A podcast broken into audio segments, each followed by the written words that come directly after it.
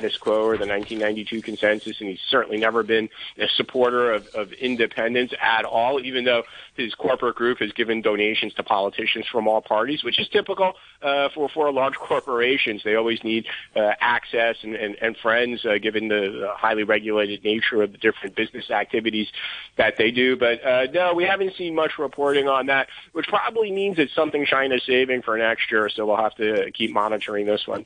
Okay, Ross. Well, thank you very much for all your contributions from Taiwan this year. We look forward to talking with you again next year and have a very happy Christmas.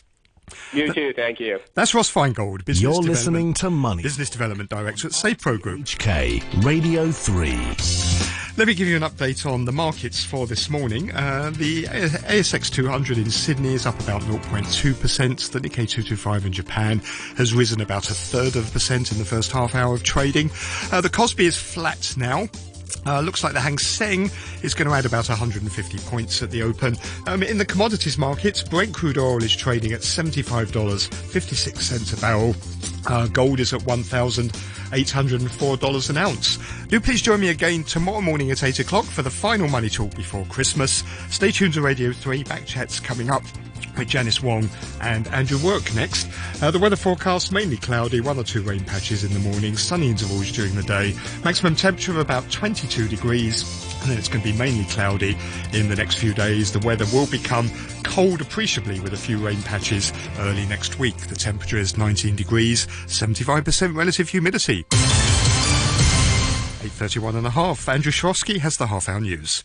The University of Hong Kong says it's decided to remove a statue commemorating the 1989 Tiananmen Square incident. In a statement, it said the decision to remove what it described as the aged sculpture, which has stood at the university since 1997, was made yesterday based on external legal advice and risk assessment for the best interest of the university. Media reports and witnesses said security barriers were erected around the statue overnight as construction workers hammered and drilled the 8 meter tall copper artwork that featured faces and bodies piled on top of each other. The university added it is also very concerned about the potential safety issues resulting from what it called the fragile statue. Jens Galschiot, the Danish sculptor who put up the statue, says he's shocked by the decision, adding that it is not an easy task to dismantle the sculpture. I don't think that it's possible to remove it because when we put it there, uh, then after that, they have been there in this place about 20 years so they have built a lot of things around it. Uh, so I think it's necessary to put it in, in pieces to get it out of this area. And this is the reason I offer to come there and take it down and help them to do that because it's not possible for people who don't know anything about sculpture to do that. The head of the World Health Organization has told a news conference that there should be enough coronavirus vaccines for all adults around the world to be vaccinated by the end of March next year. Tedros Adhanom Ghebreyesus said the supply of vaccines for the COVAX scheme was increasing. However, he warned that wealthy countries were rushing to give booster jabs at the cost of poorer countries giving initial shots. No country can boost its way out of the pandemic. And boosters cannot be seen as a ticket to go ahead with the planned celebrations without the need for other precautions. France's First Lady Brigitte Macron is to sue over false claims circulating over the internet that she is transgender and was born male. The fake reports were published on a far right website and circulated by conspiracy theorists. The BBC's Hugh Schofield has more. The theory, as relayed by certain conspiracy-minded websites, has it that Brigitte Macron was originally called Jean-Michel. Allegedly, there's an old family photograph with a Jean-Michel in it, who's never seen again. That, says the theory, is because he became a she, Brigitte. The story is so far-fetched that many are asking why the president's wife is even bothering to sue over it. There's no evidence that anyone actually believes it's true. But under President Macron, this French government has been active in fighting so-called fake news, with presidential elections approaching, all attempts to smear public figures, no matter how outlandish, are being taken seriously. And that's the news from RTHK.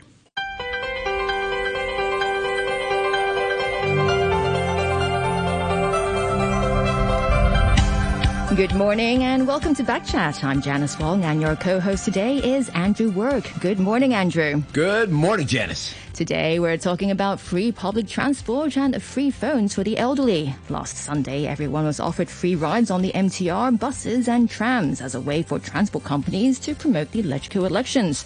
There was a huge response with people taking full advantage to head in droves to malls, theme parks, and the great outdoors. But while retailers reported a big boost in consumer spending, minibus drivers who weren't part of the free rides initiative grumbled about an 80% plunge in business. Today, we discuss whether the free public transport day was a good idea and if it should be brought back again on a more regular basis. At 9:15 a.m., we'll talk about the Jockey Club scheme that offers 20,000 smartphones to the elderly so they can use the Leave Home Safe app. Let us know your thoughts. You can leave a message on our Facebook page, Backchat on RTHK Radio 3. Email us at backchat at rthk.hk, or why not just give us a call on 233-88266. Now, to uh, kick off our discussion this morning, we have on the line transport expert Alok Jain, who is the managing director of Transconsult Limited. Dr. John Ap, Associate Professor at the Polytechnic University School of Hotel and Tourism Management. And in our Admiralty studio, we have Vera Yuen, a Business and Economics lecturer from the University of Hong Kong. Good morning to you all, and uh, welcome to Backchat. Good morning. Um, uh, Good morning. Good morning. Um, let's start with you, Mr. Jain. Uh, I'm, I'm just a little curious. Did you take any free bus or train rides last Sunday? Well, I did not, uh, but yeah, that was, but I saw what was happening. Yeah. So, so what did you actually see? Well, a lot of people came out, and obviously this was a novelty factor. Uh, everybody wanted to enjoy. They wanted to make the, the longest ride possible, and uh, and yeah, I, I mean, I would say the results were quite predictable.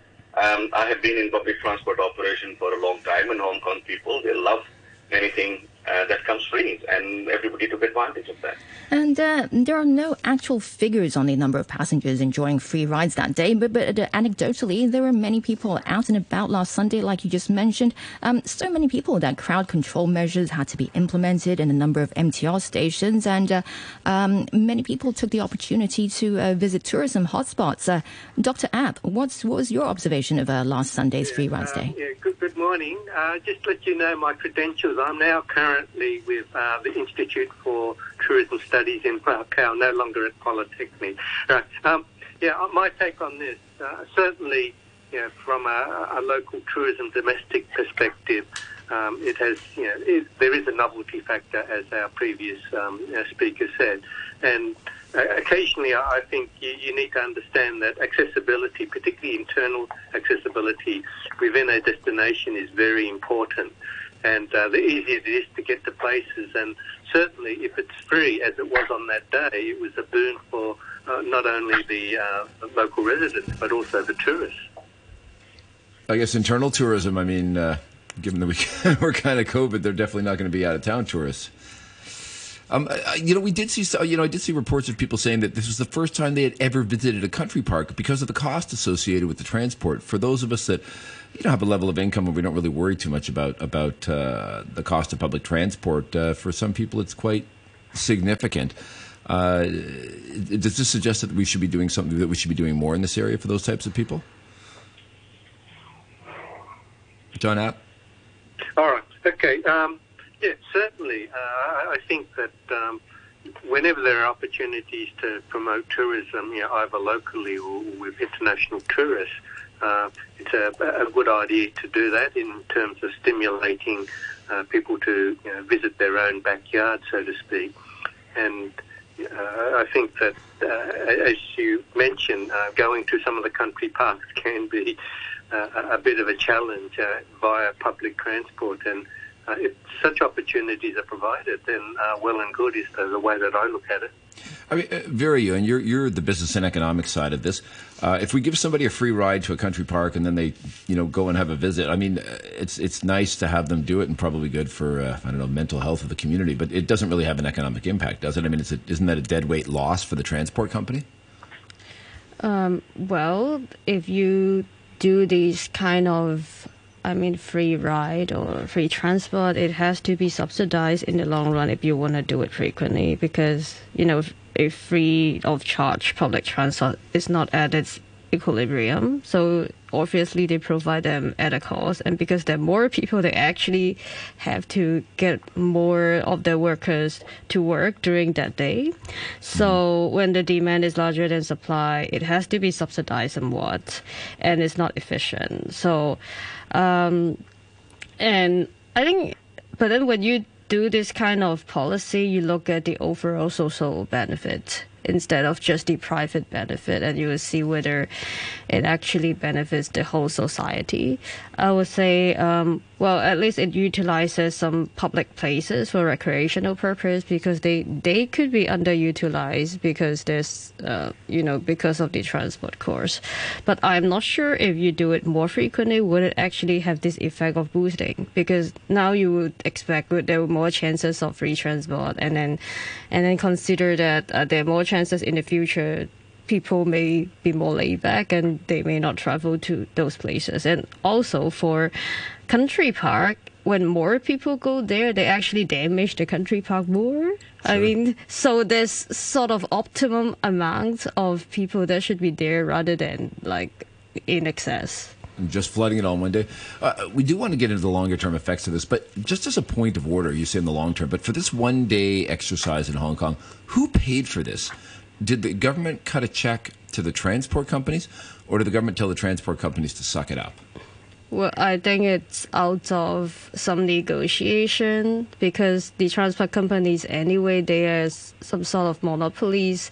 They need um, uh, the approval of government for their fares and for their routes and everything. And MTR actually is owned like the majority of the shares are owned by the government.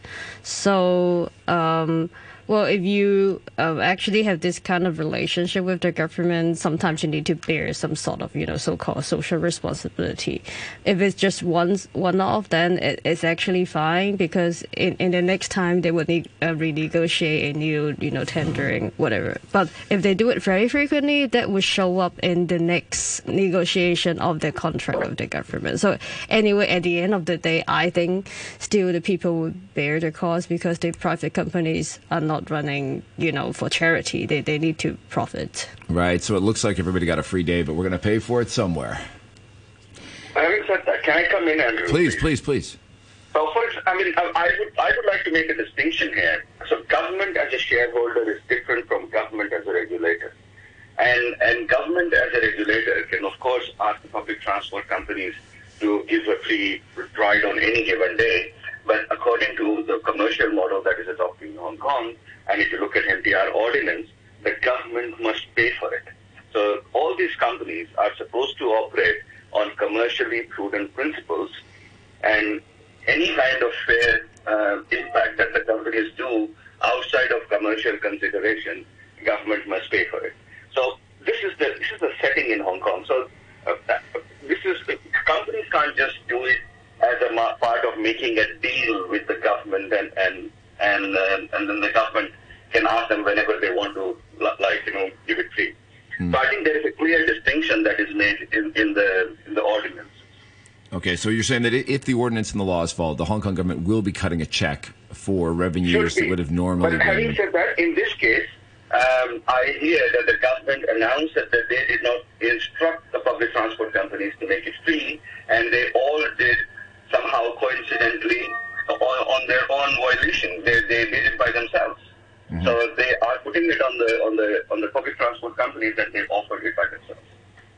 Uh, I got this um, uh, email uh, earlier, and uh, it's from Barbara. Uh, she says uh, it would be, would be a fantastic idea to have a free MTR ride day every month. Let more citizens who are living far away from Hong Kong Island to enjoy local trips. Um, Dr. Ap, if, like the email suggests, there was a free rider more often, um, how, how would it benefit the local tourism sector? Well, it really depends upon you know what is your objective of, of your policy. And certainly, if it is to encourage tourism and to, to get to um, lesser known and less popular, um, you know, uh, attractions and say country parks, etc., are well and good. Um, but I, I, wouldn't do it uh, and organise it too frequently, as mentioned by um, our, listener. You know, maybe once a month or on a special occasion, uh, that would potentially work. Um, you also need to understand that um, trials in previous years. I mean, this is going back, you know, uh, more than a decade or so, when some cities tried to introduce uh, free public transportation, uh, they, they found that there was a decline in the usage um, of uh, public transport because I think there's the uh, perception that if it's free, uh, then you know you, you don't get value for money, or it mustn't be very good if it's free. So this is another consideration that you need to um, take into account. I've looked at some of the the uh, studies that have been done on this, and it seems that ridership uh, does go up when you offer it for free. It's been done in places like Luxembourg, a number of cities across Europe, but it, the number of people driving cars, it has almost no impact on that at all because people who are driving cars are still going to drive their cars. The people that end up using the free transport are people who would not have made a trip, or people who would have walked or used a bicycle. And have you have you have you seen similar research? Yeah.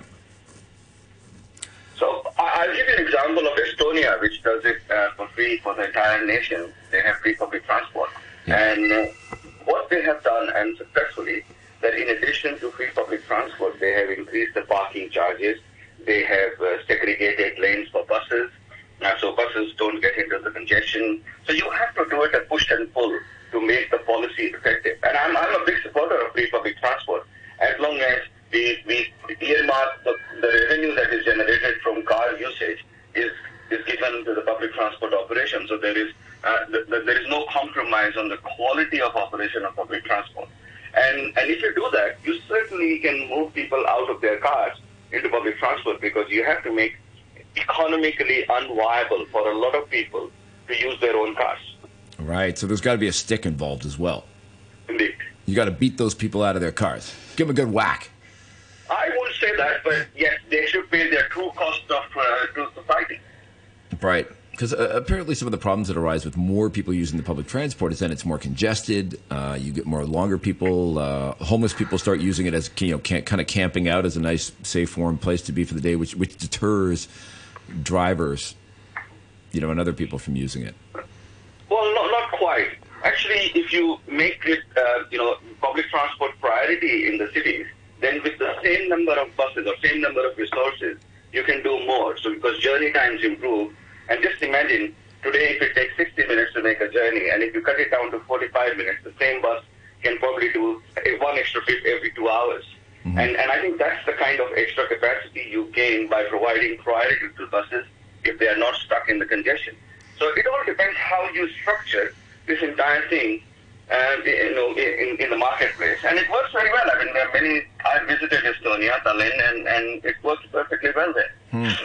A a lot of these places that implemented it, they already uh, had their transport systems heavily subsidized, so that fares were a tiny percentage, like ten percent, fifteen percent of their total revenue. But I. Uh, I don't think that's the case in Hong Kong, is it? Do do any of our guests today have a have a sense of like, you know, if we were going to go to an all free model, what percentage of revenue would be lost by the bus companies, the MTR? Because I, I'm pretty sure it's a different situation here, right? So 70% of MTR revenue comes from the fare box at the moment. Yeah. And and obviously Hong Kong is a unique place in the world where every single public transport operator, almost every single public transport operator, makes uh, works it on a commercial basis, which means they make a profit out of their operation. There is no subsidy from the government, and it is quite unique. So giving up that model, so this is we are at the other end of the spectrum where everybody runs uh, public transport as a business. And if we start to give it out free, then we are upending the entire transport model, which is really a model for the world, uh, on its head. Hmm. That doesn't sound like a good idea. On the face of it, if you say, okay, well, yes, just, indeed. you know, we're gonna we're gonna we're gonna cut your, your revenue by seventy percent and then replace it with government subsidy. I mean, that that does seem like it would have a profound effect on the way that these things operate. So, so Vera Yuen, I I just want to go back to the point uh, that uh, Dr. Ap was making earlier. He, he says uh, maybe once a month free rides, uh, once a month may may be doable. What's your view? I mean, would that be sustainable?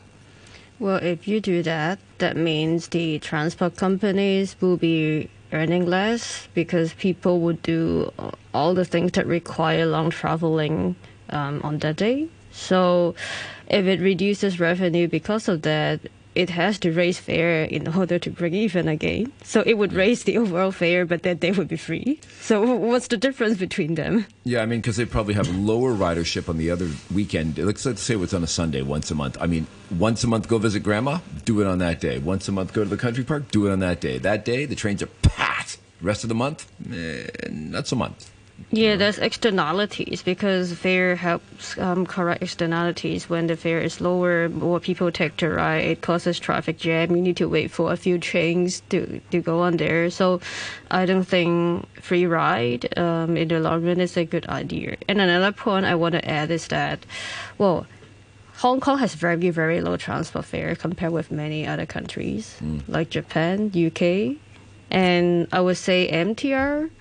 It's you know, this profit, uh, a large part of it, a substantial part of it, I would say, comes from property development. It's a property developer. It's the model of it. That means we are paying high price property as a latent tax to subsidize the transportation costs instead of saying that it's actually self-sustainable. So it, it builds those um, railways and then they develop a lot of projects along the railways and those real estate are very expensive. That's the model. Yeah, right, because the MTR. I of- would beg to differ here uh, uh, in, in a, for a minute. Uh, so MTRC property, the railway property model, model that we spoke about, uh, is primarily driven towards the covering the capital cost of construction of railway, not really the operating cost of the railway. So operating side, MTRC only the the property thing only comes in through the, their property management and the com- and the rents that they let out the shops at. But property development profit is plowed into constructing new railway lines. So just just a distinction there. Yeah, and that, that cost is not insignificant, is it? Yeah.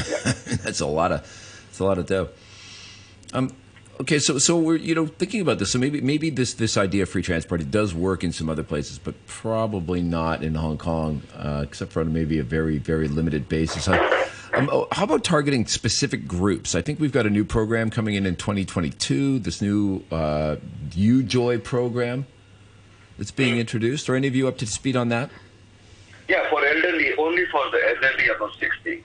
And, well, uh, you know, elderly and disabled people are already covered by a $2 flat fare scheme for, I think, uh, since, uh, I think started first time in 2003, and it has been carried on in different forms. And currently it, it covers almost all modes of transport. So anybody above 65 uh, or anybody who's, who has a disability, they can travel on public transport, go from anywhere to anywhere in Hong Kong at a flat price of $2. And that is subsidized by the government, which I think is a great scheme from a social context because it gives uh, disadvantaged a great way to access transport facilities. Yeah. I remember I used to run it. I can say his name now because the elections are over. But I used to run into Mike Rouse on the bus, and he was very excited when he was coming up on his uh, his elderly subsidy scheme. You know, when he was getting close to it. So, so this this program is coming in. Do we have an idea of uh, you know this is, is going to help improve mobility for older Hong Kongers? What are they going to do with it? Like, uh, do we think that there'll be more elderly people getting back into staying in the workforce longer, or you know, will this just be for enhancing their life enjoyment? What what is the expected impact of a program that extends this two dollars subsidy fare? Well, according to government, it's both actually. So it also gives them because um, you know there is a problem with people, uh, older people, to to, to find jobs. Okay, so when when the employers are hiring them, there is uh, even though age discrimination uh, is not allowed in Hong Kong by law, but naturally uh, companies don't hire older people uh, for uh, senior position or for any middle post positions or junior positions, and hence their access to uh, the workforce reduces. So of course, uh, giving them a little bit of a support by the society. So now the UJoy program will give it uh, for anybody above 60, which is in, in Hong Kong terms still an age where people are quite fit and they could be they could participate in the economic activities. So so that is the kind of and of course healthy aging is another aspect of it, which also co- is covered by this scheme. Um, uh, Vera Yuen, uh, looking looking at uh, the economic benefits uh, from uh, this uh, free rides day, uh, how does it compare to benefits from the uh, consumption voucher, for example? Well, very little, I would say, because it's a short, short run stimulus of sales, and clearly the retail and restaurants they got no business. But then you have to separate uh, the income effect and substitution effect. So income effect is if you have more income, you have more wealth, you would like to spend more. But because that's amount of subsidy is actually not that much. So that effect is actually little. It comes from substitution effect. That is, you want to buy something later, but then you buy it now.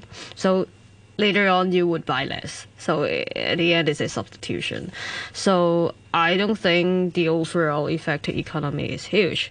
Um, but I want to add that I think the capital construction of the MTR Worldway comes from the funding of the LegCo. I mean, they debate a lot about whether you know they they over budget and then have to increase um, the budget for MTR construction. It comes from the government finance. It doesn't come from the MTR itself.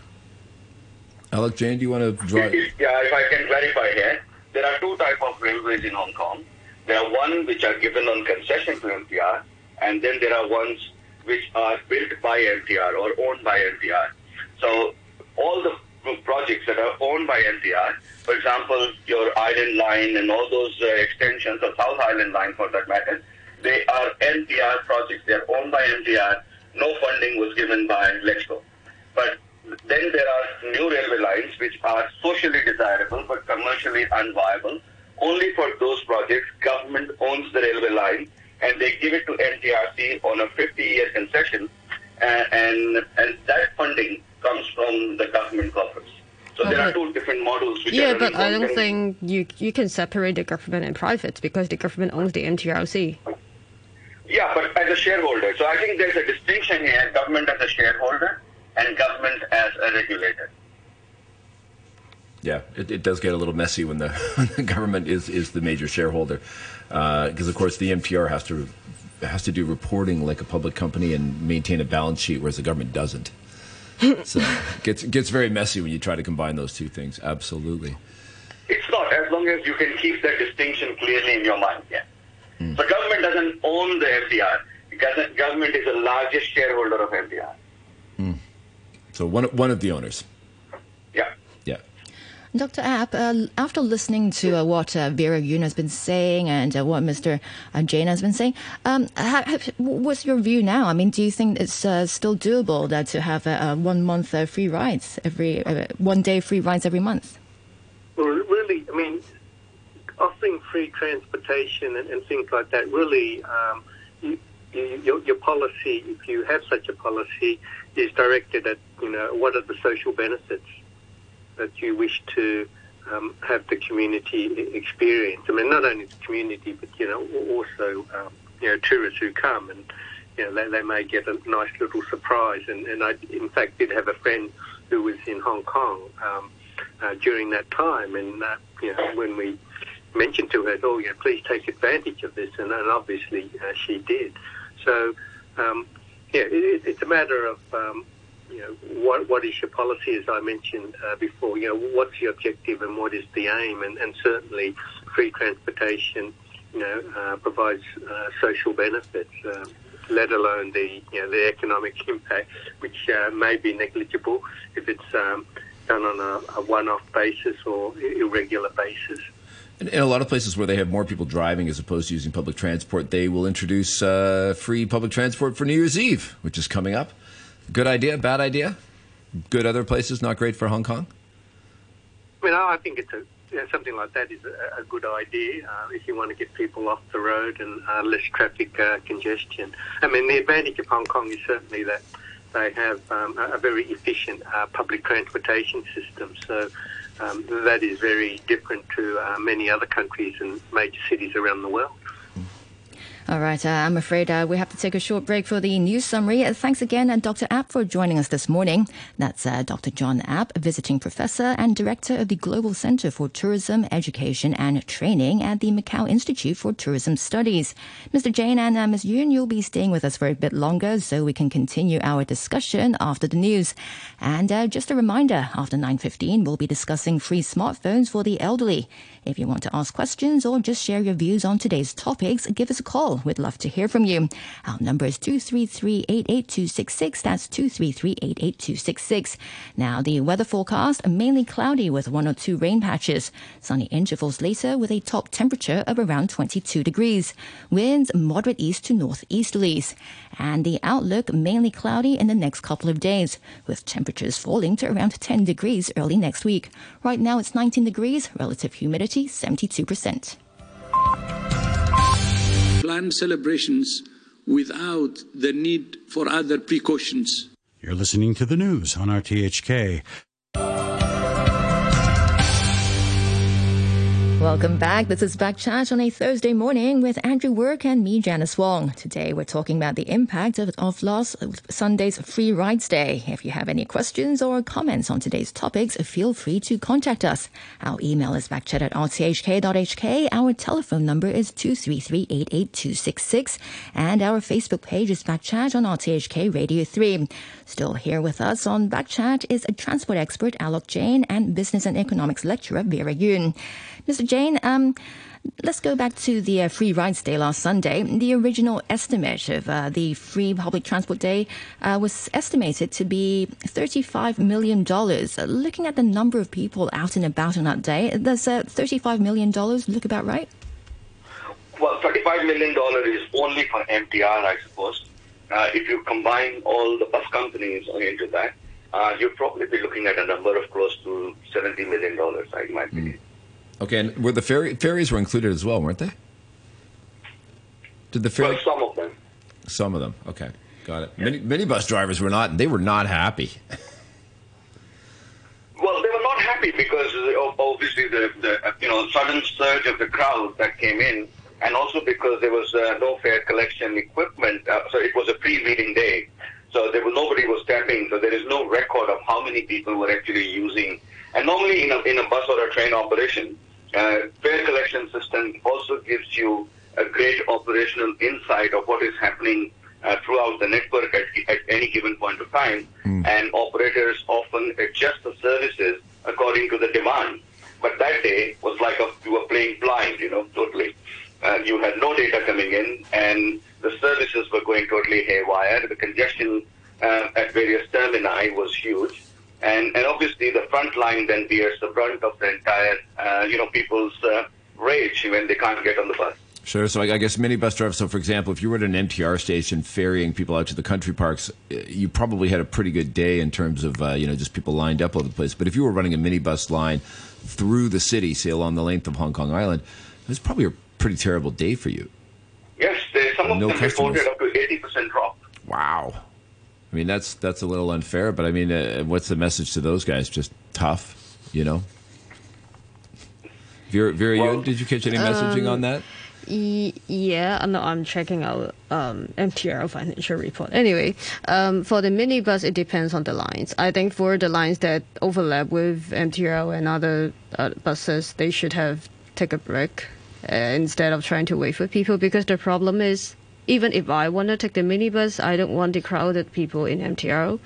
Um, there will, won't be other people who join me. There's a mm. collective action problem. If it's a red minivan, I will have to wait like ages, and then there won't be enough people, and it, it wouldn't start running. So I wouldn't actually, you know, try my luck. I would just go to MTR and wait. Yeah, that's the, that's the problem. Yeah, I guess nobody, nobody's talked about supporting those those minibus drivers that lost a day of income. Nobody has. Yes, that's true. Yeah. Um, I've got a few emails here. Uh, I'll just uh, read them out. Uh, this one is uh, by Bill. He says, um, by some measures, one third of Hong Kong people are below the poverty line. One day a month free transport for everyone will help the one third a lot. The well paid Andrew Work and Vera Yuen are horrified the transport companies may make less profit. Fares may need to be raised or the government provides direct subsidies. Also, I'd like to remind Andrew again. Um, he is not in the US. Homeless people sleeping in the train stations is not an issue in Hong Kong. Oh, damn. He's having a run at me. First of all, I haven't been to the United States since 2006 because I'm not an American. Jeez. You know, any regular listeners of the show would know that I slip into Canada every chance I get. And it's not so much a question of the profits of the transport companies. It's what Vera pointed out is that uh, the taxpayers, somebody's going to end up paying for it somewhere. You know, and it's either going to come out of taxes or it's going to come out of higher real estate prices, which everybody pays. Vera, do you have a response? Well, I have another solution. You make parking three times the cost on weekends and then make public transport free. I think that will work. Yeah. That's that stick we talked about. Vera? Um, I don't see the need of making like a free day or whatever, but I think it's. I mean, your point of um, subsidizing targeted groups. I mean, we can examine that because we already have a public transport fare subsidy scheme. That is, the subsidy amount will be 25% of the actual expenses above $400, subject to a maximum of $300 per month, which means you can get cash back with your octopus um, every month that we all enjoy. And then we have the elderly fare that helps them to be career because their transportation cost is cheap. And uh, I think, but it, um, most of the time, the elderly enjoy riding on trips and on buses and spending their time is more about active aging. The problem is they, some of them take buses and MTR during rush hours, which is not that optimal. I mean, you shouldn't give them lower fare during rush hours. I mean, their time cost is lower. So I always support um, to remove their discount during rush hour. And there's actually another scheme that subsidizes low income um, workers. Um, that live in remote areas because it encourages them to get a job um, in further places uh, so that they do not need to stay in the very remote, you know, northwest areas. So there's actually such a scheme, but I think they need to go through a lot of papers and then get approved and then get a few hundred dollars back each month, something like that. So I think it's about having some of the groups uh, to have them subsidized for transport because it it actually reduces their mobility and also it discourages them to get a better job but for the others, I mean, transportation costs in Hong Kong are actually uh, not high at all. I don't see the need of you know making everything free. Mm. Right, I have a, another email. This one is not about uh, anyone spe- specific. it says, uh, it's from John. It says, please discuss and explain approximately why or 2,000 people are injured every year while traveling on buses. And uh, oh, this one is uh, about uh, us, actually. It's uh, also from John. It says, What do the hosts and guests even use public transport every day? And the public buses are typically already crammed full. Standing room only make it free will make it more cramped. And actually, I don't take public transport usually because I walk to work. I take it every day. every day. Let me, let me, answer this. Every day and I'm, I'm walking. a qualified bus driver, by the way. Wow. So, yeah, yeah. Cool. I, I ran the buses and trains. And, you know, I was I worked in MTR for 13 years. I worked in KMB for five, four years, and I'm a qualified bus driver. So I can I can very well answer this. Yes, I mean Hong Kong is fantastic that way. The public transport is very well run. Yes, it's crowded, but it's crowded everywhere, and it's because uh, you know it's very well utilized public transport system, and that's the model as a city we should have, where we have a quality public transport provided at a good cost, at a reasonable cost, and um, and 90% of Hong Kong travels on public transport on a daily basis, which is the highest in the world. So it speaks for itself. Yeah, I, every day I took a bus, a train, and a bus to get here. Yeah, especially if it's raining and really crowded, it can be a little bit unpleasant. But I have to admit, people people are pretty well behaved in Hong Kong compared to other Yeah. other places I've traveled to. You know, we, we are a little bit spoiled here, not not just by the services provided, but also by the uh, the culture of the people that use it. I think make it make it very uh, tolerable. Vera, do you have anything to add?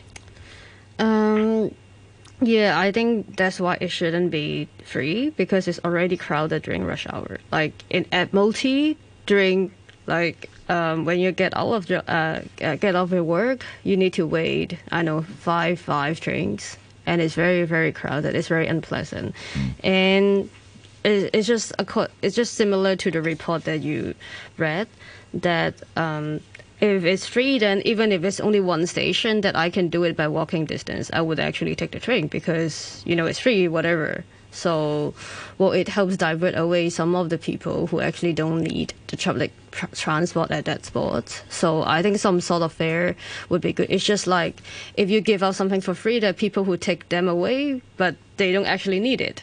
I mean, it always happens. So, if you just charge a little bit, of course, then you can well, at, at least um, spend some effort to ensure the guy who takes it away would be the one who need it rather than, uh, you know, um, not the one who needs it the most. So it's, you know, allocated by market is, uh, I think this is advantage of uh, the market. Yeah, that, that's an interesting point because I have to admit, when I use the Mint here, it's usually very early in the morning, so it's not very crowded, or very late at night or mid afternoon. I tend not to hit those really heavy, heavy, heavy traffic times. Um, could we be doing more in terms of pricing during different hours to try and push people to use it during, uh, you know, either earlier or later times to take them out of the rush hour? I think for train they already have early bird discount for, for some of the trips. I, I don't know whether they still have it, but I think they had it I've heard Yeah. about it, but I'm not clear. Uh, you know, I'm not clear. I might be getting the discount, and I don't even know. I mean, maybe it's not promoted enough. which is Andrew, you precisely the point. Most of the people in Hong Kong, and I have done surveys during my public transport operation days, uh, most of the people don't even know how much they have paid for their journey because uh, because Octopus is so convenient. And many of these schemes, early bird schemes, Hong Kong, Hong Kong people are not so price sensitive. Let me put it this way. And studies after studies have proven that that none of these uh, incentivization, off-peak discounts, or, or peak pricing have actually worked in the longer term uh, in, in Hong Kong transport system. People just, I mean, there is a short-term effect, and then everything just falls back into into into normal place. And and I think that is one reason which which why these uh, peak pricing or off-peak pricing hasn't worked. I, I can give you an example of Singapore. Singapore even does it free in the early morning so that they want to divert people away from, from the peak hour. And yet, uh, they have not been able to solve the problem fully. The diversion rate is much below expected. I mean, this goes to the gap in economic studies where they go to people and say, okay, what would you do or are you likely to? And then you see what actually happens. I mean, I guess people could go to work an hour earlier if they wanted, didn't want to hit the rush hour. But eh, it's not. They, you know, they, they've made a choice between those two preferences. Would they rather have a less crowded train or an extra hour at home in the morning? They've made a Yeah. choice. They've expressed a choice through action. And the price elasticities, of course. Yeah, yeah. Well, that, that's because um, the transport fare is not high enough. It's actually very cheap. I mean, in the UK, it's like five pounds a trip. I mean, if it's that expensive and you can get it for free, there are people who would do it. And the other thing is, if you go back to your office earlier than the others, you don't get paid more. So, I mean, it's it's kind of a psychological loss of going back earlier for some. I, I think it's, it's very important. So they just want to wait until the last minute and they want to sleep, you know, just 15 minutes, 30 minutes more. So, in which case, they don't mind waiting a couple of trains during rush hour. Yeah, I mean, they, they can tolerate it. Hmm. Very good. So maybe, so maybe, maybe we're, you know, maybe, maybe not free. Uh, so for, I think free transport's kind of been ruled out as a, as a viable option for the city of Hong Kong. Uh, you know, we had this one experiment with free transport. I'm trying to. I've been here 25 years. I'm trying to rack my brains for examples of other days when we had uh, access to Actually- free transport. Actually, Andrew, you know, like coming up, I just remember looking at the newspaper yesterday. Hmm. They will have a free transport, well, not free transport day, but a free tram ride day on uh, the 30th of December. And that is to uh, commemorate a, very famous uh, canto pop uh, singer, uh, Anita Mui. Oh yeah, with the big biopic out now. Yeah, I don't know if you've it- heard about that. And the. Hong Kong General Chamber sponsors a free tram day every day, and that's pretty popular. And in, in Hong Kong, actually, mo- even MTRC, the day any new line opens, they often make it a free travel day, as well as uh, many of the new lines, uh, you know, as a part of the promotion. They have also done a free free transport day on those particular lines. But as a system-wide, the answer is no. We haven't not done it before. Okay, so this this was a bit of an experiment for Hong Kong. Uh, you know, we, we'll see we'll see how that goes for future future experiments, or if they are to be repeated. Uh, Vera or Alok, do, before we go, do you think uh, could you think of any other occasions in which the government might want to offer a free transport day, given what we have learned from this experiment? Well, uh, maybe the next election day. I don't know, but I think this time turns out that it they. I think some sort of parties want to avoid blame, and then they try to do this free transport. But I'm not sure whether it's positive to the turnout, because you know post stations are very near to like people's home, so it it might be a negative effect. So I'm not sure whether they will offer it in the next election day. But if they offer it, we'll be quite happy anyway. I mean, surely there's a room for free transport on, on specific lines and at specific occasions.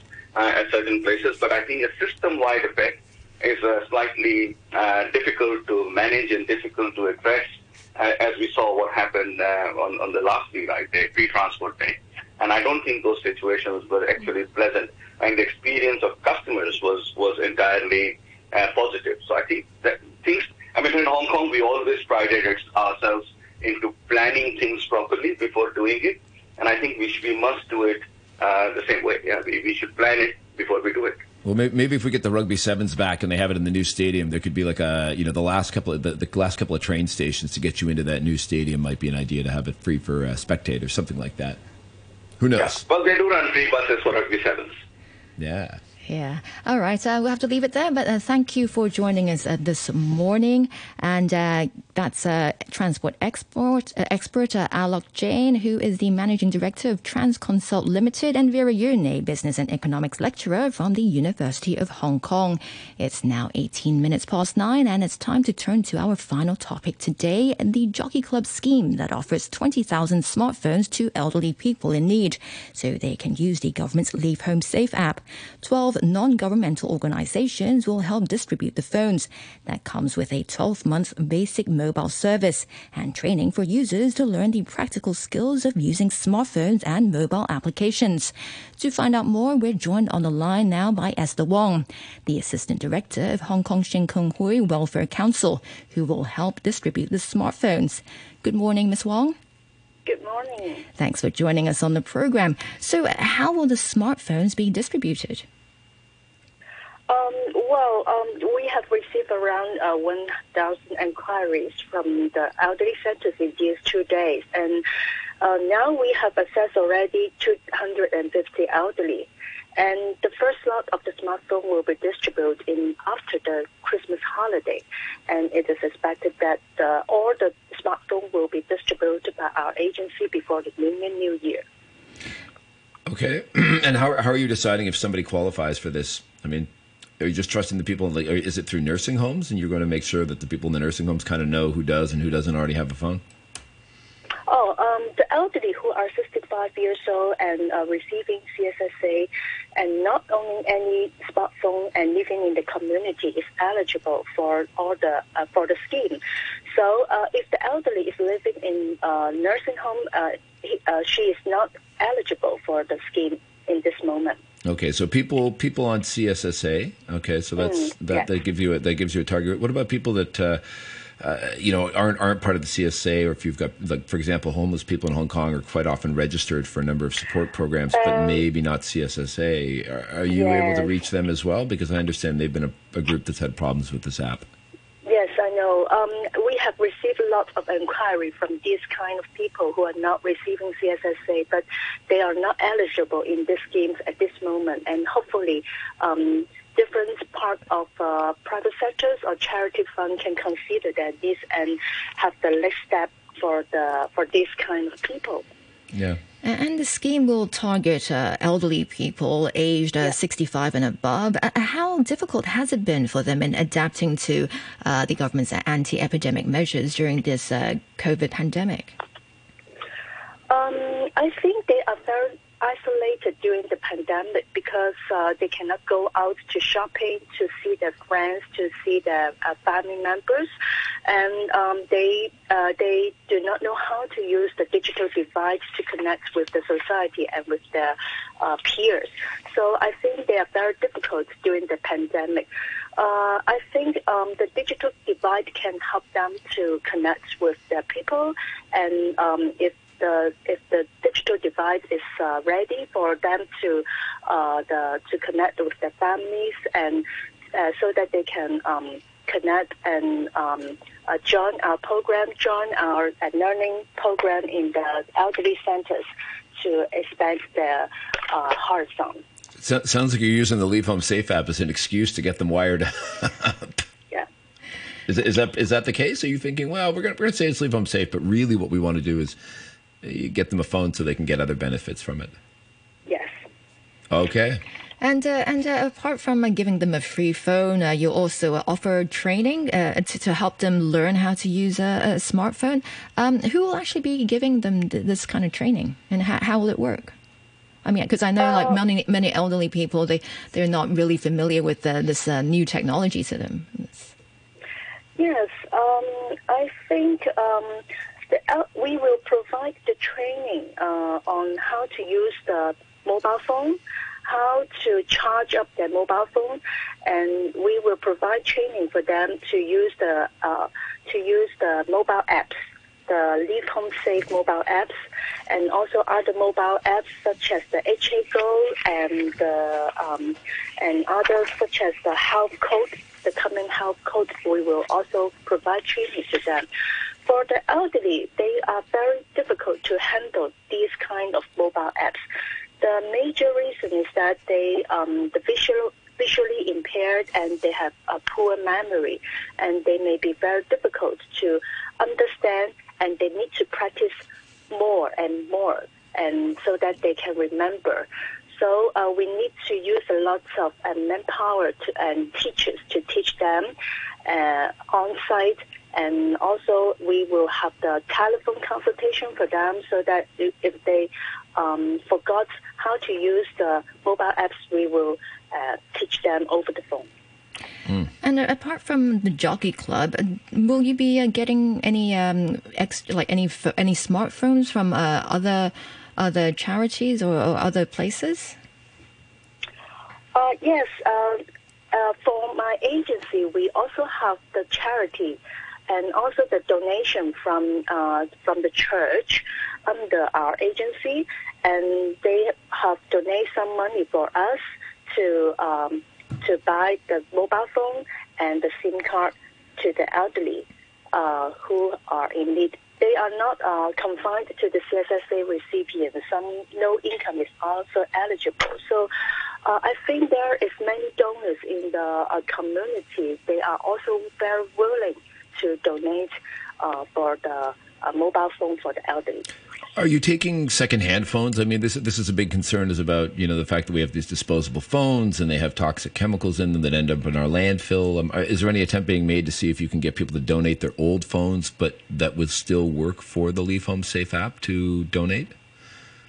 Uh, I think the second-hand mobile phone is also another other uh, uh, method to solve the problem, but there is many technical problem we need to solve before we give the phone to the elderly. And also, not all the uh, model is fit for the elderly because for elderly they need to use a simple model instead of a very difficult um, model to handle the information inside. Okay. So uh, we need we have some technical issues to uh, solve before we this to the uh, elderly. Yeah, there were there were a lot of news reports that when the government was tightening up uh, restrictions and demanding more use of the Leave Home Safe app, that a lot of uh, companies were offering secondhand phones that were kind of stripped down. All they had on them was the Leave Home Safe app at a very low price. Are you accessing any of that uh, expertise? Are you able to go into the shops in Sham Shui Po or you know the Wan Chai Computer Center and say, "Hey guys, tell us how you did it, what works and what doesn't." Uh, oh, we don't know. Might be an idea. All right, so I, I I actually have an email here. It's from Bill. Um, he says, What is Hong Kong offering to its elderly since uh, June 21st, 2021 in Singapore? Um, they uh, tried to reach out to seniors. The IMDA, uh, which is the Infocomm Media Development Authority, uh, is launching their own mobile access for senior scheme in conjunction with four or five of uh, the uh, telecom companies.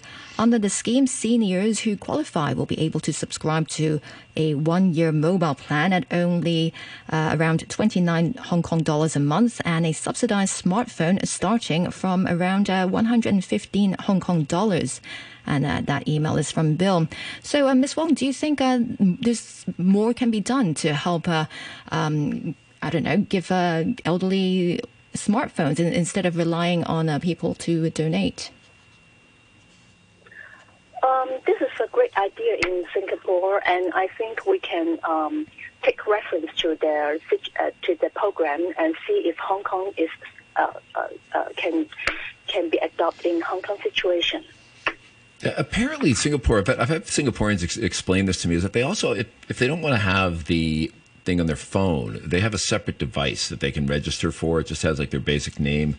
Uh, on it, and they can just use this separate device to scan the information, and you know it's able to get in touch with them if, if needs be uh, for contact tracing. Um, have you broached this? You know, kind of talked to the government about an idea for something even simpler, simpler than a smartphone that you could use with the elderly. Yes, uh, I agree with your point, and I would also like to appeal for support from government to adopt a more elderly-friendly measures to facilitate our elderly to enjoy the community facilities. For example, uh, maybe we can explore if Octopus or other devices can serve the same similar function, or just uh, using the existing practice of uh, by allowing them to simply writing down the contact is also uh, uh, suitable for the elderly. And I hope the uh, I hope the government can take care of the lead of the of this minority group of the elderly who do not know how to use the very complicated digital device in Hong Kong.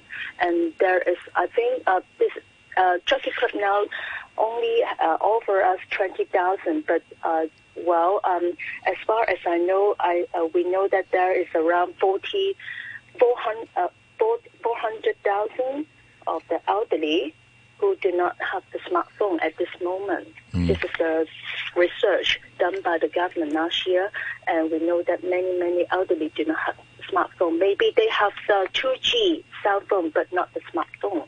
Right. So maybe a separate device like they have in Singapore could be an answer. You, you mentioned the octopus card. Um, with the people that you work with in the elderly, how many of them figured out how to get the five thousand dollars on their octopus cards? I bet you they all figured that out. Uh, pardon? Sorry. So you know how the government uh, had the program where you got five thousand dollars, and you know a lot of people got it on their octopus Yeah. cards. You mentioned octopus. Among the elderly that you work with, how many of them figured out how to get that five thousand dollars? Um, it is not easy. We have uh, used a lot of energies to teach them, and uh, my my staff uh, need to coach them how to use it. So it is a lot. There is a lot of education we we, we need to done to the elderly. Hmm. Sounds like you can use that experience one more time. Yes. Yeah. All right, uh, Ms. Wong, we'll uh, have to leave it there for now. Thank you very much for joining us this morning. That's Esther Wong, the Assistant Director of Hong Kong Sheng Kung Hui Welfare Council. Also, many thanks to all of you who commented through email and our Facebook page. And uh, thank you to my co-host Andrew and uh, Yuki, our producer. Now, here's the weather. Um, now, uh, mainly cloudy with one or two rain patches, sunny intervals later with a top temperature of around 22 degrees, winds moderate east to northeasterlies, and the outlook mainly cloudy in the next couple of days with temperatures falling to around 10 degrees early next week. Right now it's 19 degrees, relative humidity 69%. As the risk of severe disease and death from COVID 19 increases with age, vaccines are highly recommended for the elderly. Common side effects are usually mild and temporary. Experts advise that those who have had flu shots before can safely receive COVID 19 vaccines. Even if you have a disease, you should get vaccinated as long as your condition is stable. Just staying home doesn't mean you're free from the risk of infection. Protect yourself. Get vaccinated early. It's 9.30, the news with Andrew Shirosky. The University of Hong Kong says it's decided to remove a statue commemorating the 1989 Tiananmen Square incident. In a statement, it said the decision to remove the sculpture was based on external legal advice and risk assessment for the best interest of the university. The Danish sculptor who put up the statue has expressed shock over the university's decision, saying it's not an easy task to dismantle the sculpture. And the head of the World Health Organization has told a news conference that there should be enough coronavirus vaccines for all adults around the world to be vaccinated by the end of March next year. Tune in for more on these and other stories at 10 o'clock. It's time right now on Radio 3 to say good morning to Phil Whelan and his guests on the Morning Brew. Hello. Hello, Phil. How are you? Not too bad at all. Good morning. New York spotted.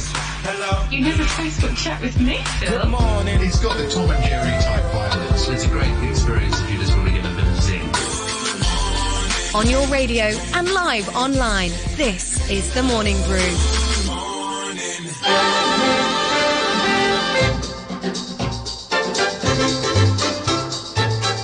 to you. Welcome to Thursday's Morning Brew. With me, Phil Whelan, today and tomorrow. I probably told you before, but for the next few weeks, James and I are going to be mixing and matching a little because I'm going to be doing some office tea making skill improvement stuff. Anyway, it's lovely to be with you here today. 1010 this morning. Going to welcome back the amazing vocalist and ex King singer Paul Phoenix. Wow, what a voice this boy has.